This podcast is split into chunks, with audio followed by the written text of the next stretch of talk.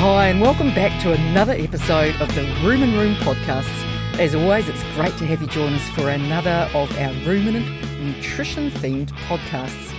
My name's Charlotte Westwood. I'm a New Zealand-based veterinarian and nutritionist who works for PGG Wrightson Seeds, based here at Kimihia Research Centre in Lincoln, Canterbury in New Zealand.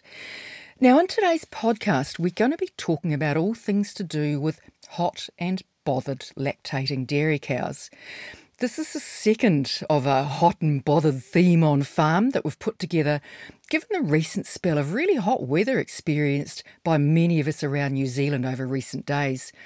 Now, in the first of the hot and bothered themed podcasts, that was episode number 43, we chatted about how hot temperatures can really bother our pasture species, with an emphasis on the more commonly grown temperate C3 pasture species that you'll find across most of our pastures in New Zealand, and we had that emphasis on perennial ryegrass and white clover.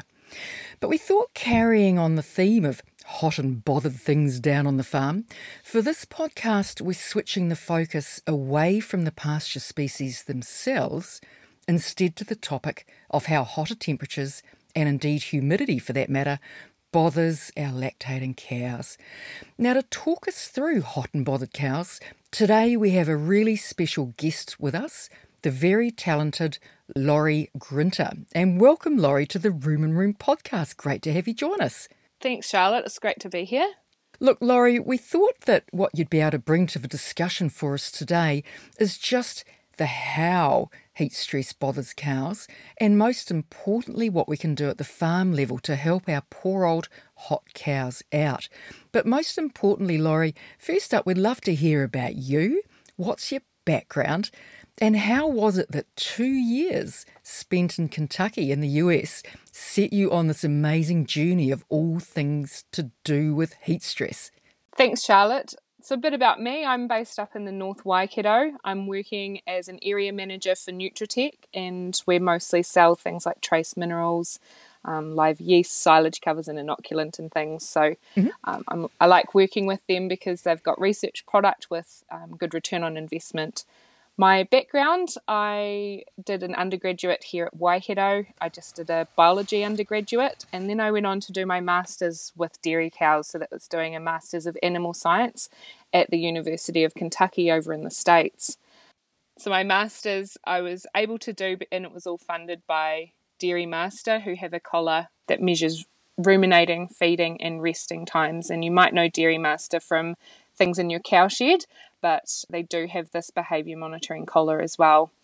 So the first part of my master's, I needed to do a validation study to check that the collar did actually work, and recorded what we were seeing as the cow's behaviours.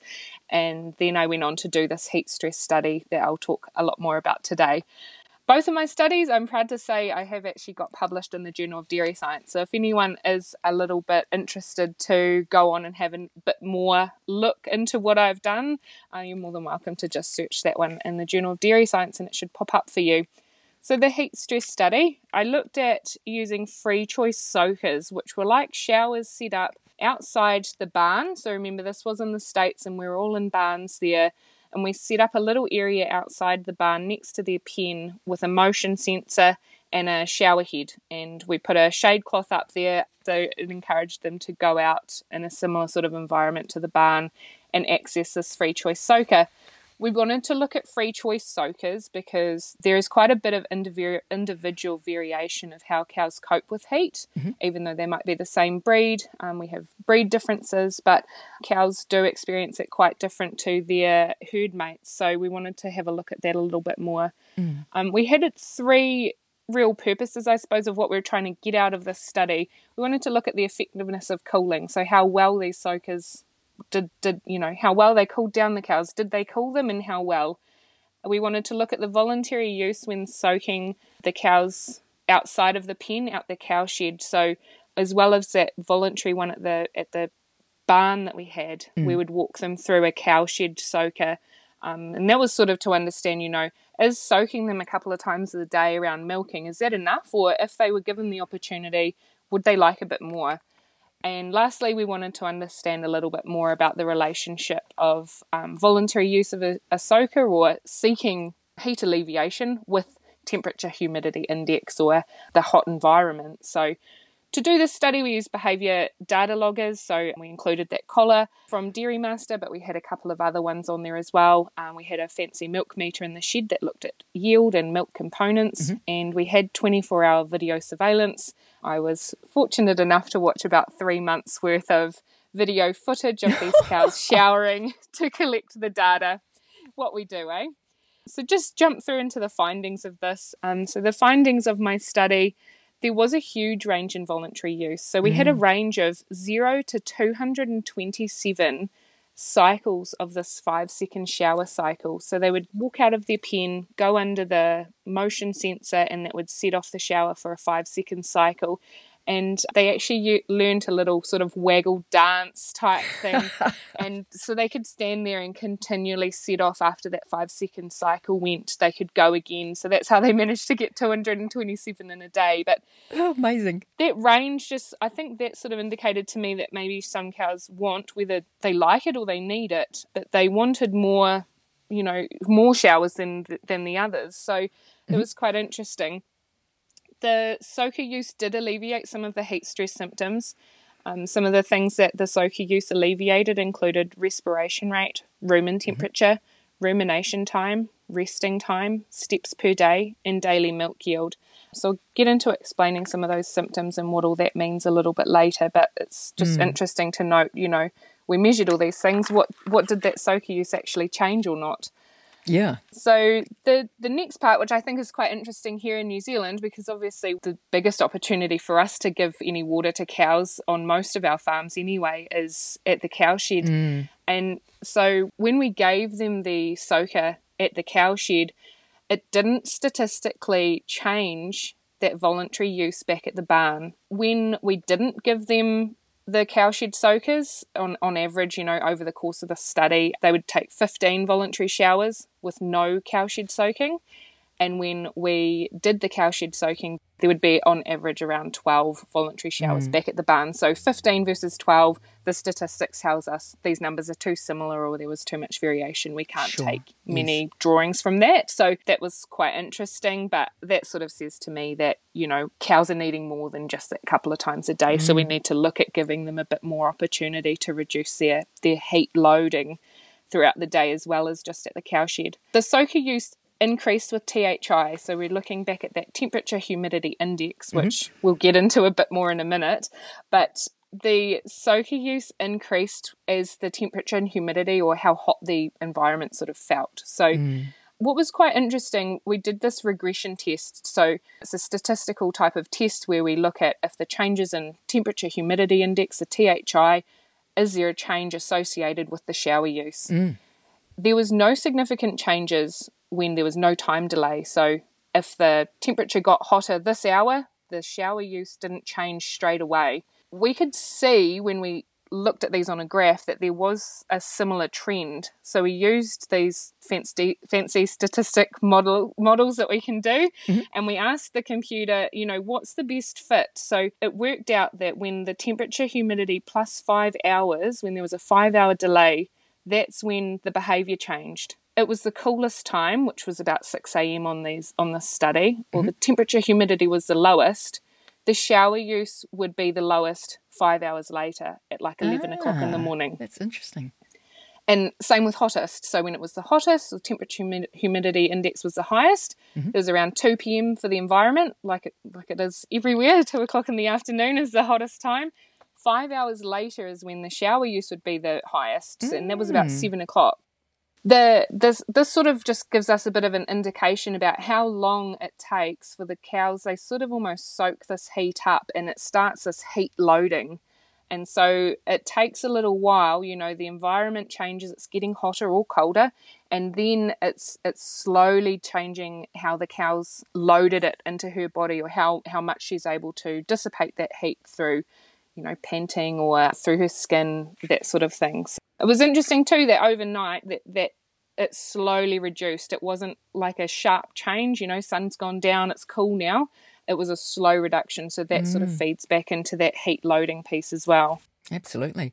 Tell me, Lori, the temperatures in Kentucky, for those who haven't been to Kentucky and certainly in the summer, what sort of temperature ranges were you talking about, overnight temperatures through to peak heat load that you had to suffer along with the cows? Oh, gosh. The humidity, first of all, was really high. We experienced some of that here around Christmas time. I can remember it felt a bit nostalgic to me. So these humidities over there were huge. But alongside with that, the temperatures were really high too. I think I remember a day may have got to 42 when I checked. Oh, right. Very toasty. Just very hot, very humid. It did feel like you're walking around in a sauna there. So parts of the US, they're little hot points for heat stress studies, you know, Florida, places like that. Mm-hmm. But Kentucky, through the summer there, we could get to some really hot temperatures to really put some of these tests with heat stress to use, I suppose, put that weather to use.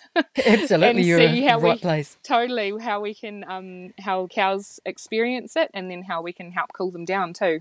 That's amazing. Well, look, Lori, that's some amazing data. And just to reiterate that people want to read your Journal of Dairy Science papers, they are open access. You don't have to go through an academic institution. So if you Google that, it'll take you into Journal of Dairy Science or search within Journal of Dairy Science, or we can put a link to those papers in the show notes just to make it easier for listeners, because that's very fascinating work. And it's interesting, that 5-hour time lag, and it makes me think of using feed formulation programs such as the CNCPS based ones that will have a current temperature and temperature in the previous 24 hours, which sums up exactly why, and you've showed that very elegantly. So that's amazing. The work you've done, you've shown a tremendous understanding of how a cow responds. Coming back to some of the terms you've used, THI, temperature, humidity index and everything, can you step us through in more detail about why do cows do what they do? They seek the showers. Do I have visions of them scrubbing under their armpits with soap and that? I can't get that out of my head, but with the wee showers. But how does heat bother cows? We've seen them tonguing. We've seen them shade seeking.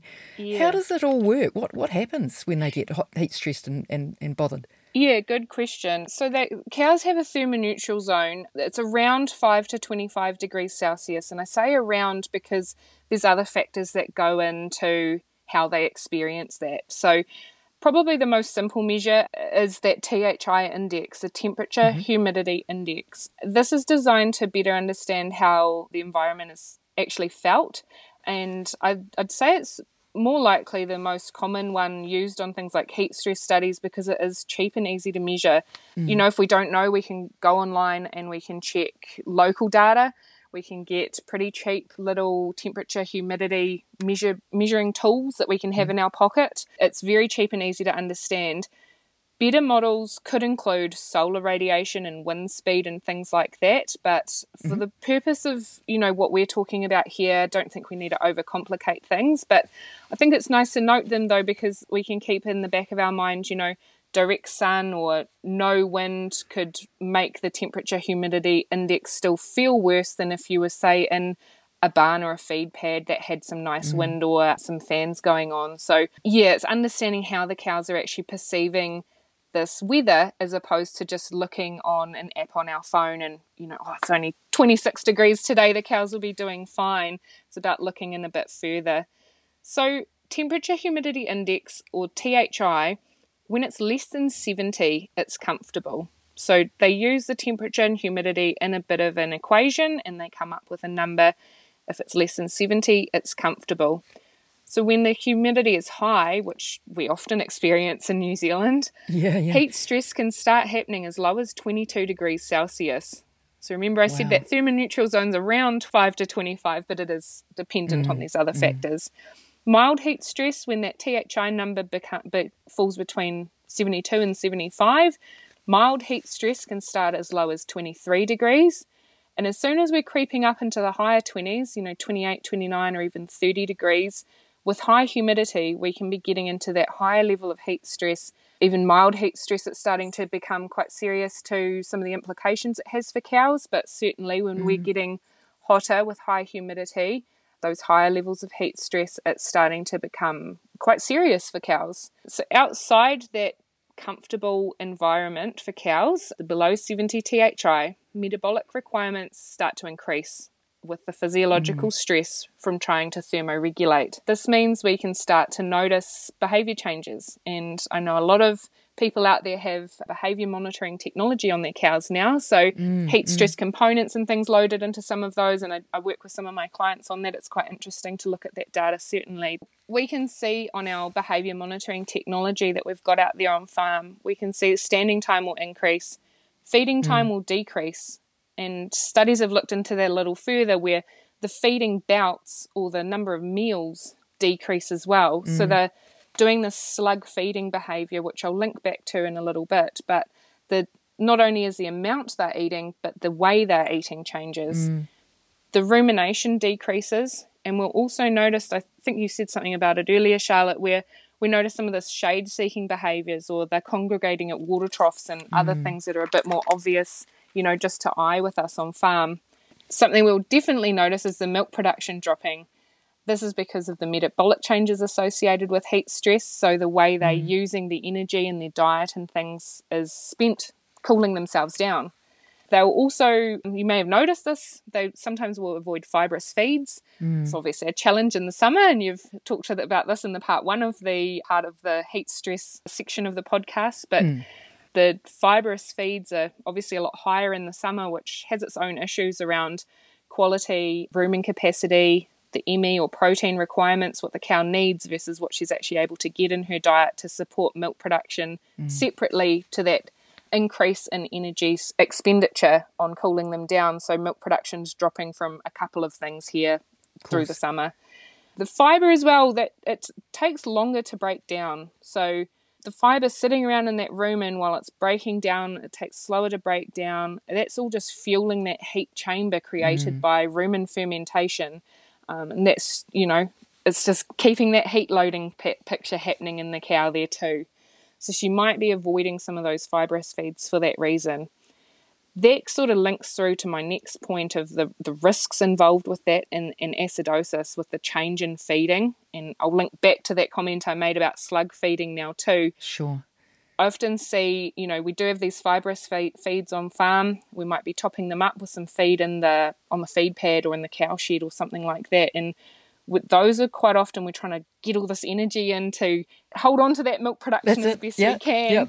And the cows, if they've avoided the fibrous feed, which is mostly just out in the paddock when we're balancing diets, if they've avoided that or as much as we've balanced for that, and then they come in and hoover up everything we're offering them in that really yum feed to give them all their energy, this is just a recipe for acidosis, or at least SARA, subacute ruminal acidosis. So thinking about all those changes in feeding, there's, like I mentioned before, rumination changes and time spent that's normally feeding in the paddock or sitting down ruminating is now spent seeking shade, and all of these link hands and are disrupting rumen balance.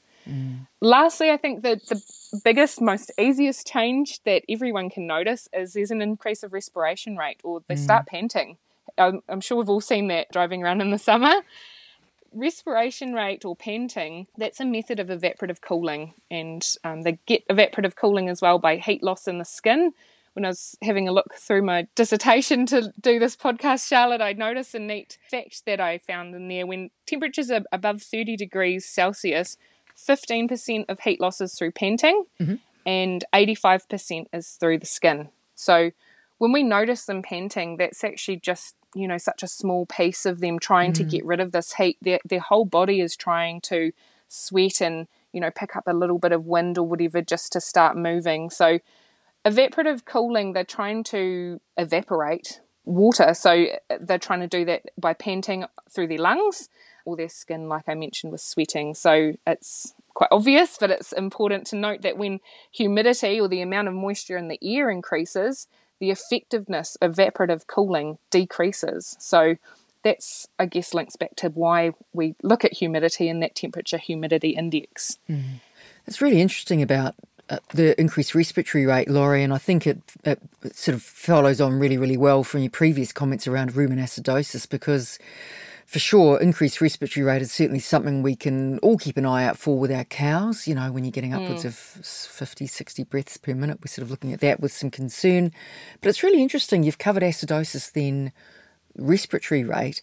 Mm. And just for the listeners, it's something really interesting here that connects your two very important comments about rumen acidosis and respiratory rate together, because the increased respiratory rate in its own right isn't really ideal when we've already got a cow at risk of rumen acidosis, for example, as you say, eating too much grain, they've backed off the amount of forage they're consuming and all of that.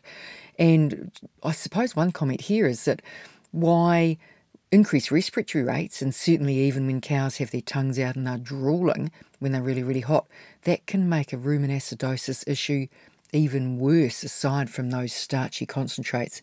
So a bit of explanation here, I guess, Laurie, just to add another comment in here, is that it might sound a little odd to the listener who's tuned in today why cows breathing too fast and drooling increases risk of rumen acidosis. But look, first up, in a nutshell, when they are breathing too quickly, certainly, as you explained, that will help reduce their heat load. The problem is that increases the loss of carbon dioxide from the cow, and indirectly through a series of long and boring steps, this indirectly will contribute to loss of blood bicarbonate in the urine, and that's not ideal at the same time as cows are having issues with rumen acidosis. And for the cows that are really drooling and going for it when they are very, very hot, all of the saliva that's dropping on the ground is Mother Nature's power pack of rumen buffers that instead of going on the ground, if they're swallowed, that helps offset rumen acidosis with the presence of sodium bicarbonate phosphate buffers. So when we lose it on the ground when they're drooling, that also increases risk of rumen acidosis. So sorry to jump in there, Laurie, but it's just fascinating that you'd put acidosis and respiratory rate together in one part, and I was just going to join the dots together there. Laurie, that's fabulous, telling us about the nuts and bolts of how cows respond. And what are some of the practical farm level, because I know you're a very practical person, that what can we do at the level of the farm to start to help our cows to be more resilient during these hotter periods of time? I tried to break this down because I know, we're in New Zealand, we don't have these great big barns and things like what I did my master's in, and I'd like to just maybe go through shade and exercise and some nice to have suggestions if people want to go a bit further or understand what's out there for options for heat stress. But I think just considering shade and what exercise we're making these cows do on our farms, that's just some things we could maybe have in the back of our mind.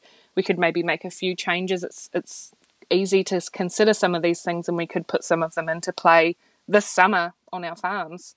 So just to go into shade, first of all of us know cows prefer shade to no shade on a hot day, just like us. You can see them out there congregating under trees if they're lucky enough to have them in the paddocks. That's quite obvious. And studies have also had to do that research to show that. Some interesting shade studies that I've read that stand out to me is there was one that I read about a lying deprivation study. So after 12 hours of lying deprivation, cows would rather continue to stand in the shade than to lie in no shade. So say that again, because sometimes when I'm listening to your podcast, Charlotte, I'll be driving and I have to rewind it, so I'll save people the hassle.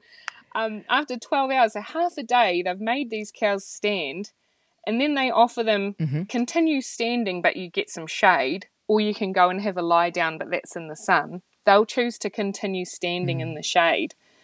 Wow. That just, sort of it helps us understand the motivation to shade seeking, I suppose, when it's hot.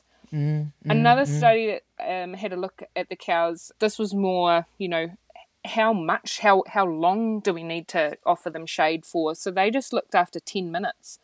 10 minutes of popping them in the shade and 10 minutes of popping them in no shade, their body temperature changed. Mm-hmm. So 10 minutes in the shade, their body temperature will start to decrease versus 10 minutes in no shade, and it will start to increase.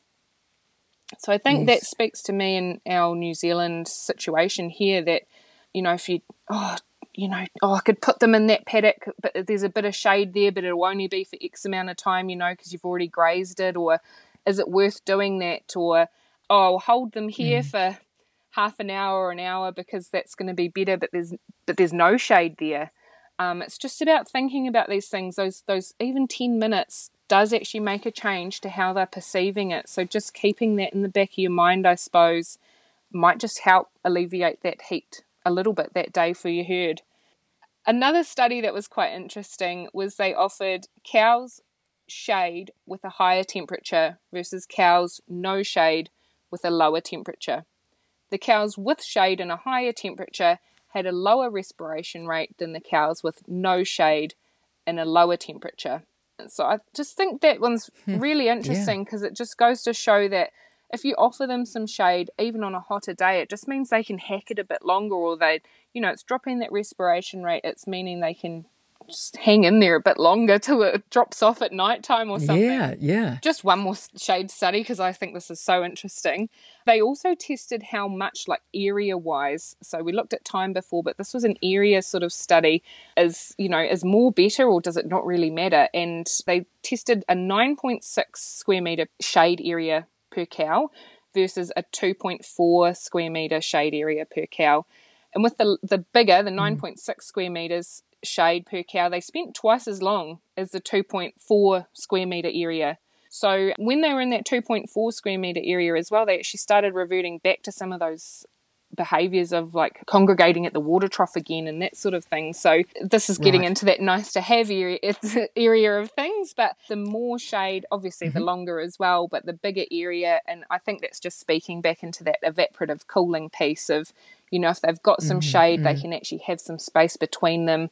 They can get a bit of air around them and it can support that evaporative cooling through their skin. So some keys to shade, I think just the number one is some is better than none, whether that's the length of time offered, it just gives them a bit of a break, or any size area really. Obviously, like I just said before, larger is better than smaller, but any is key. That shade story is amazing, and I think it's pretty compelling and certainly supports things like Owl Farm at St Peters at Cambridge, who are doing a lot of strategic planting, and I guess, you know, climate change and all these horrible things, we do need to think what the future cow needs.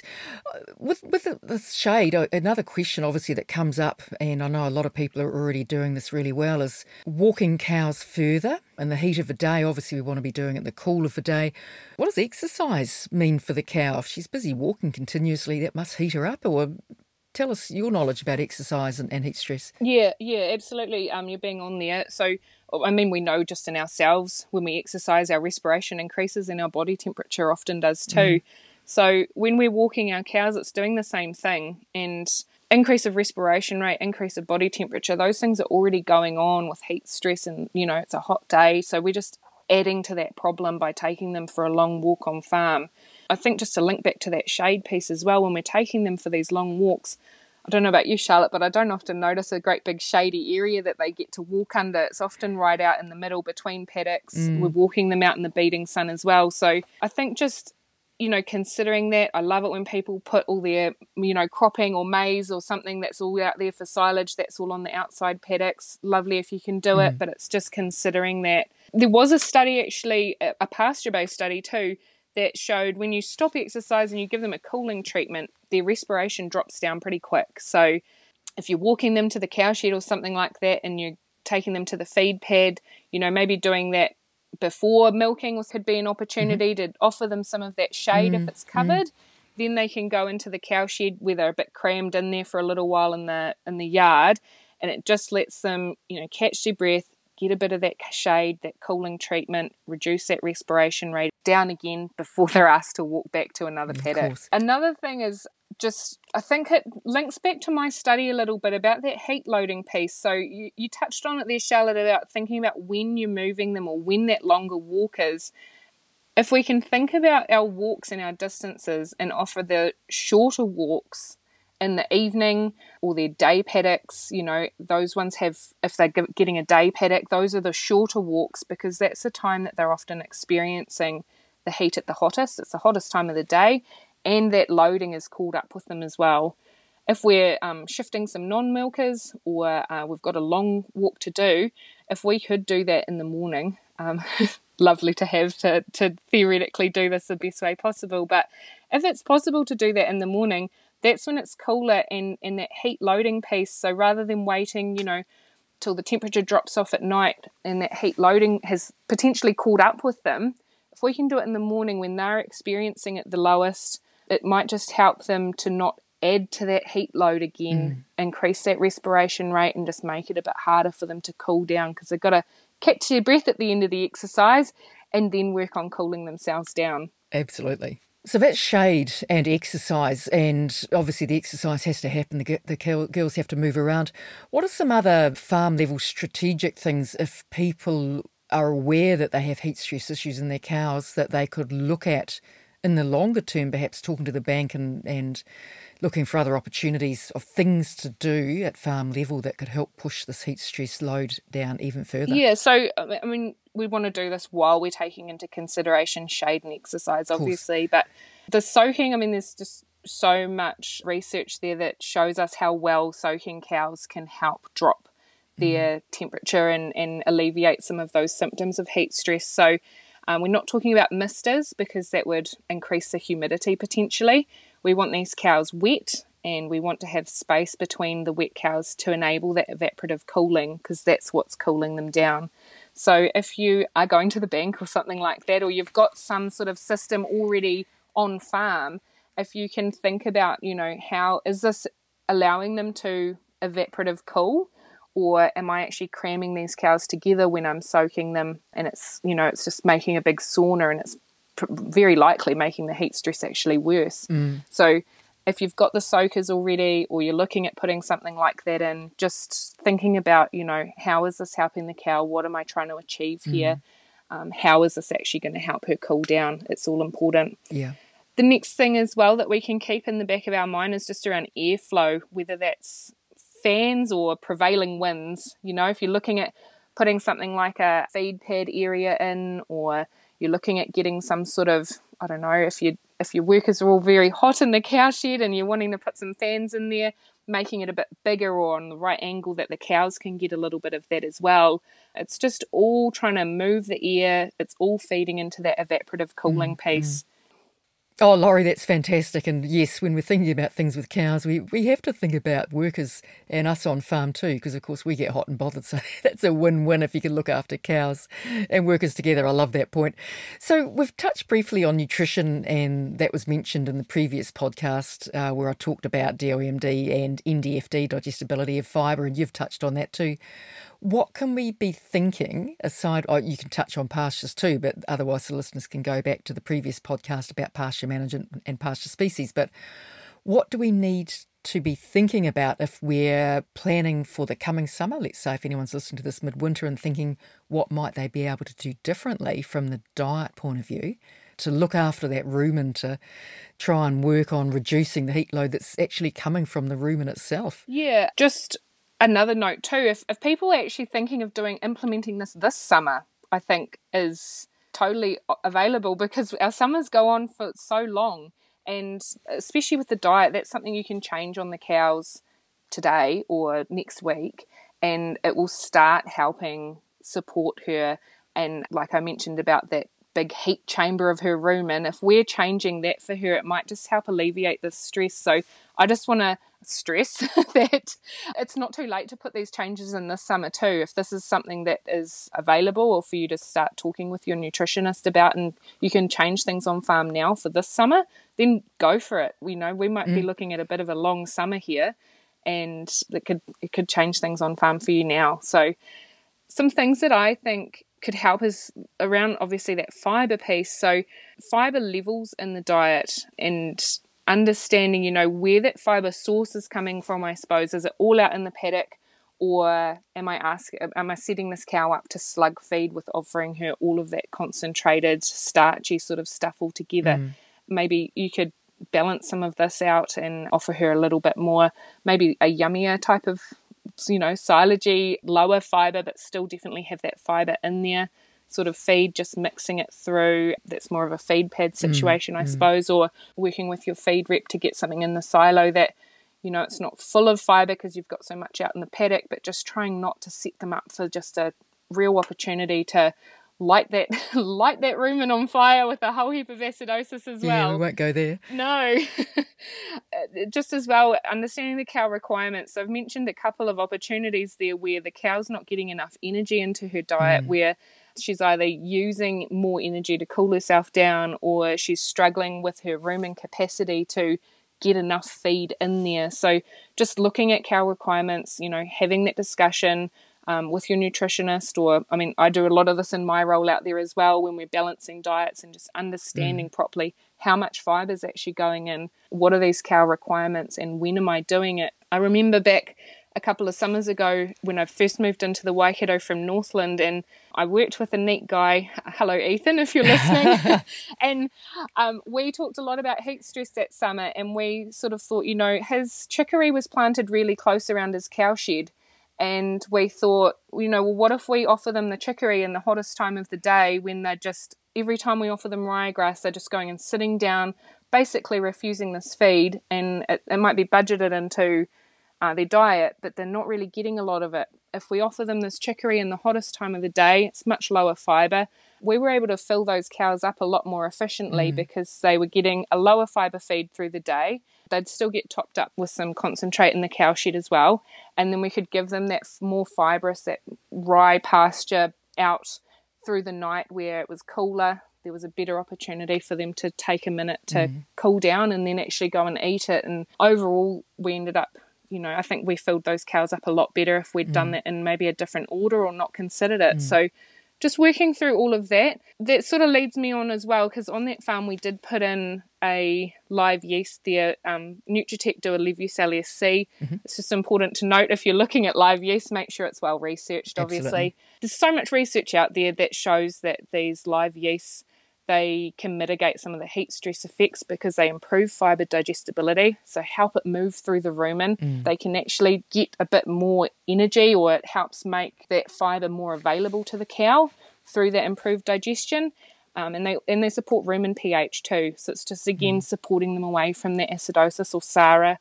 And those 2 points together with those live yeasts just help improve cow health and ultimately improve that milk production piece too, because it's just supporting the breakdown of those nutrients we're offering and the health of the rumen, so she can do it too. Absolutely. There are some good tips and tricks there for sure. I mean, obviously we don't want a highly fibrous feed, but we don't want lots of starch either. So different types of starch, could be anything that's got soluble fibre in it. Loved your chicory comment at Ethan's. And we talked about chicory in the previous podcast, because chicory, whether they have it as a crop or within the sward, but provided it's got its deep taproot down into moisture, it's quite tolerant of heat stress in its own right. So you can listen into the previous podcast, number 43, about the value of chicory. It's just quite tolerant to the hotter weather and will keep growing, provided it's got its toes into some water. If it obviously gives up the ghost, it'll give up the ghost from a moisture deficit point of view.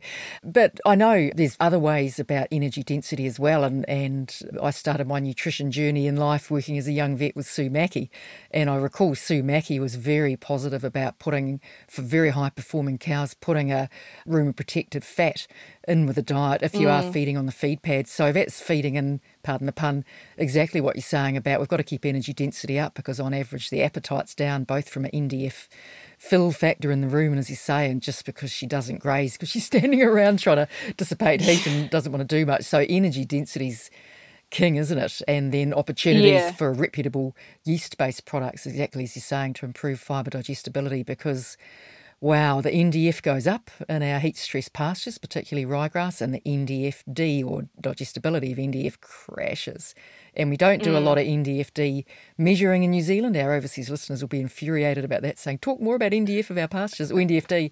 We don't do that. So I'm loving that. But yeah, Sue was always about, particularly if you're looking for returning cows that have been mated and you get those phantom cows, just sometimes a little bit of rumen bypass fat can work really, really well there too. It's just something else that she taught me when I was a young vet. And yes, it's costly, but so's missing these returning cows if it's starting to get hot as early as November. The rumen protected fat too, Charlotte, I notice it quite often goes into, up here, my autumn calving farmers and their diets when they're, you know, it's still so hot and they're calving down and they're trying to maintain that body condition going into another round of mating. And it's just, look, it's just a way that you can get some energy dense feed in a time where their rumen capacity is just absolutely pushed to its limit.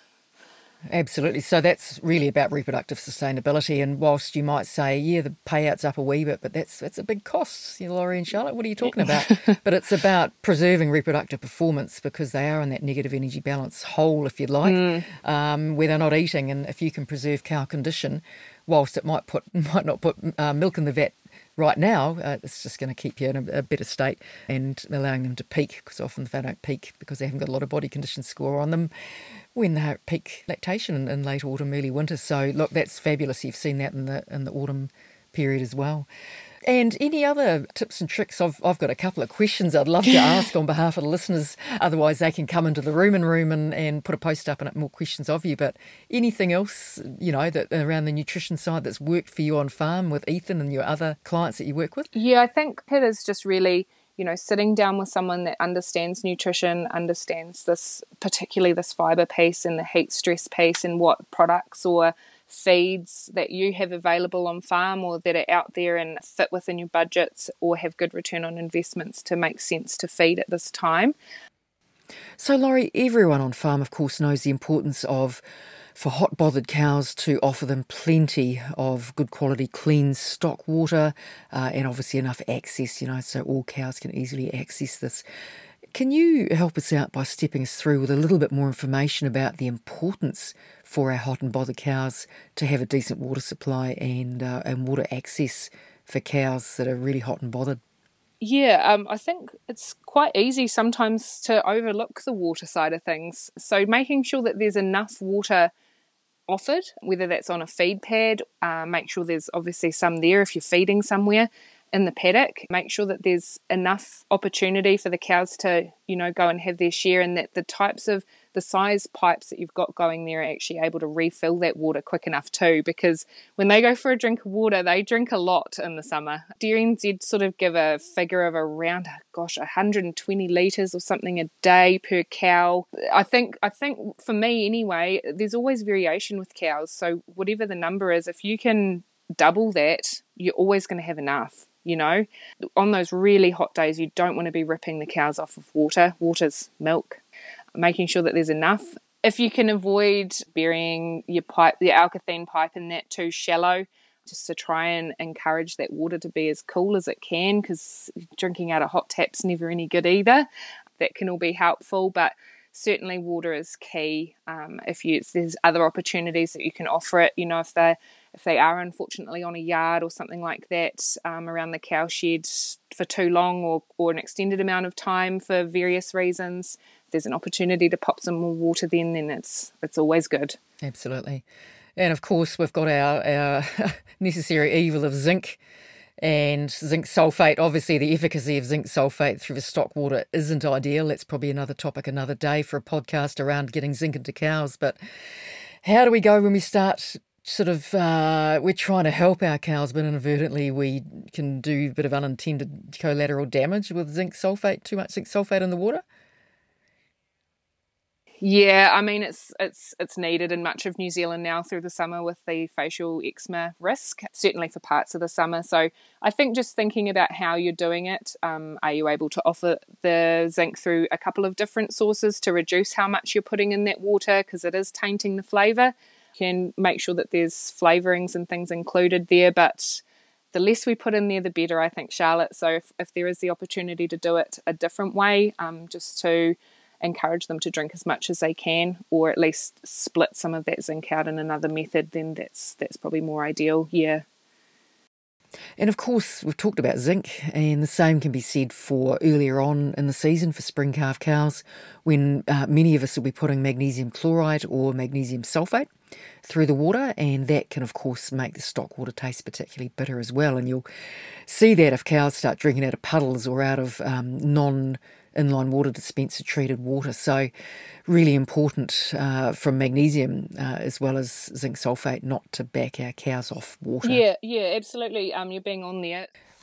As far as the talking to your nutritionist around the diet, there's so many different cow wearables, technology out there nowadays.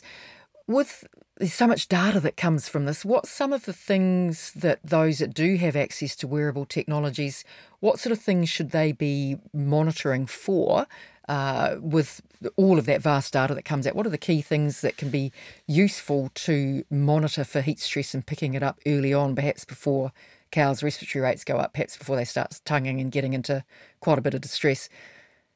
Yeah, well, like you mentioned, there's so many out there and they do all measure, or some of them measure slightly different things. So I know that there are some of them out there that do offer portals or extra packages, if you like, that offer a heat stress alert. So definitely paying attention to those. Some of them will even give a gradient so you can understand, you know, is it not too bad, or is it very bad, or how are the cows reacting?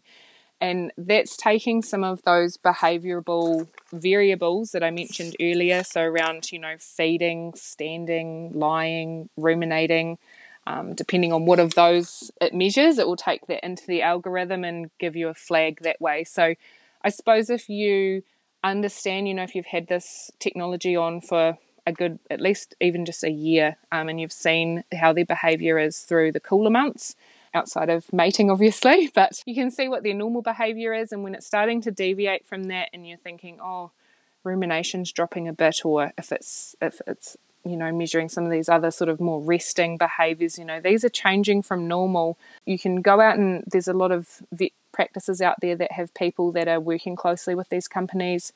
I certainly do a good lot of it with my job because of my background with my master's, but there are rural professionals out there that you can have that conversation with. Even if you don't have this technology on, you know, there are other ways like that respiration rate that you can see that, and then we can start to talk about which options are available to you to help alleviate that on your farm through the summer. Well, look, you're a wealth of knowledge, Lori, and I can't thank you enough for taking time out of your busy day to join us today to take our listeners through, firstly, that really interesting cows having showers, and what, you know, we think of cows as a herd of cows and we forget they're very much individuals just like us. So that's fascinating work, and I'm certainly going to be downloading those papers and having a good look. So thanks for the heads up on that. While we're on the topic of information, for people that have really enjoyed this podcast and want to learn more about not only the mechanisms of heat stress, but most importantly, what they can do to help their cows. What's some places, you know, the internet's vast out there, what's some information that you've enjoyed looking at and could recommend through to our listeners? Yeah, I mean, like you say, there's tons of information out there, so it's as deep of a hole as you want to get down if you want to go. But I think the DairyNZ site's just a nice, easy place that we can go. There's some information there about respiration rates, about how much time is spent, you know, in some of these hot areas. It breaks it down by region, things. It gives you a little bit more information there. So I think it's a really nice starting point for people if they're wanting to start this journey. And then you can keep digging down the rabbit hole into papers like mine if you want to. Yeah, there's a few other bits and pieces out there that you can find. It just depends, I suppose, where in New Zealand you are and what information you're looking for. Absolutely. And certainly Dairy Australia is another place you can go for information. And yeah, you Google it, you'll get it. And particularly out of the states, as you said, the hotter states, Kentucky in your case, that you remember, and Florida, as you say. So there is a wealth of information out there. Or ask your rural professional that you trust, you know, to help you. And we've talked about, you know, the vet can be involved, you know, your tech support from your cow wearables. There's a lot of people to help you on this journey, so don't feel that you're battling heat stress in your cows on your own. There's a lot of good people. Talk about it and find out more information. But look, all I can say, Lori, is thanks so much for joining us. I know that I'm speaking on behalf of our listeners that we've really loved having you on your podcast today. You're obviously a very passionate person about all things to do with heat stress, and you are, of course, a wealth of knowledge as well. So doing everything to help our hot and bothered cows. But look, what we'll do is we'll wrap up now on behalf of myself, Charlotte Westwood, and our sponsors, PGG Wrightson Seeds. Thanks heaps, not only to you, Lori, but also for our listeners for taking time to tune in today wherever they are, driving around, track to work, AirPods in, milking, or whatever you've been up to. It's been great having us, being able to help fill your day, and hope that Lori's expertise around hot cows has been helpful and can make a difference to your cows. But in the meantime, for anything else to do with ruminant nutrition, or if you want to ask any questions or post your own post about your experiences dealing with nutrition as it relates to heat stress, or anything else to do with heat stress for that matter, obviously head over to Facebook. Search up the Rumen Room. If you're not a member, join on in. We'd love to have you join us. We're about 6.5 or 6,700 or something members in there, and join in on our ruminant nutrition community. But thanks, Lori. Appreciate everything. And everyone listening in, I hope you have an amazing day out and about, whatever you're up to. Cheers.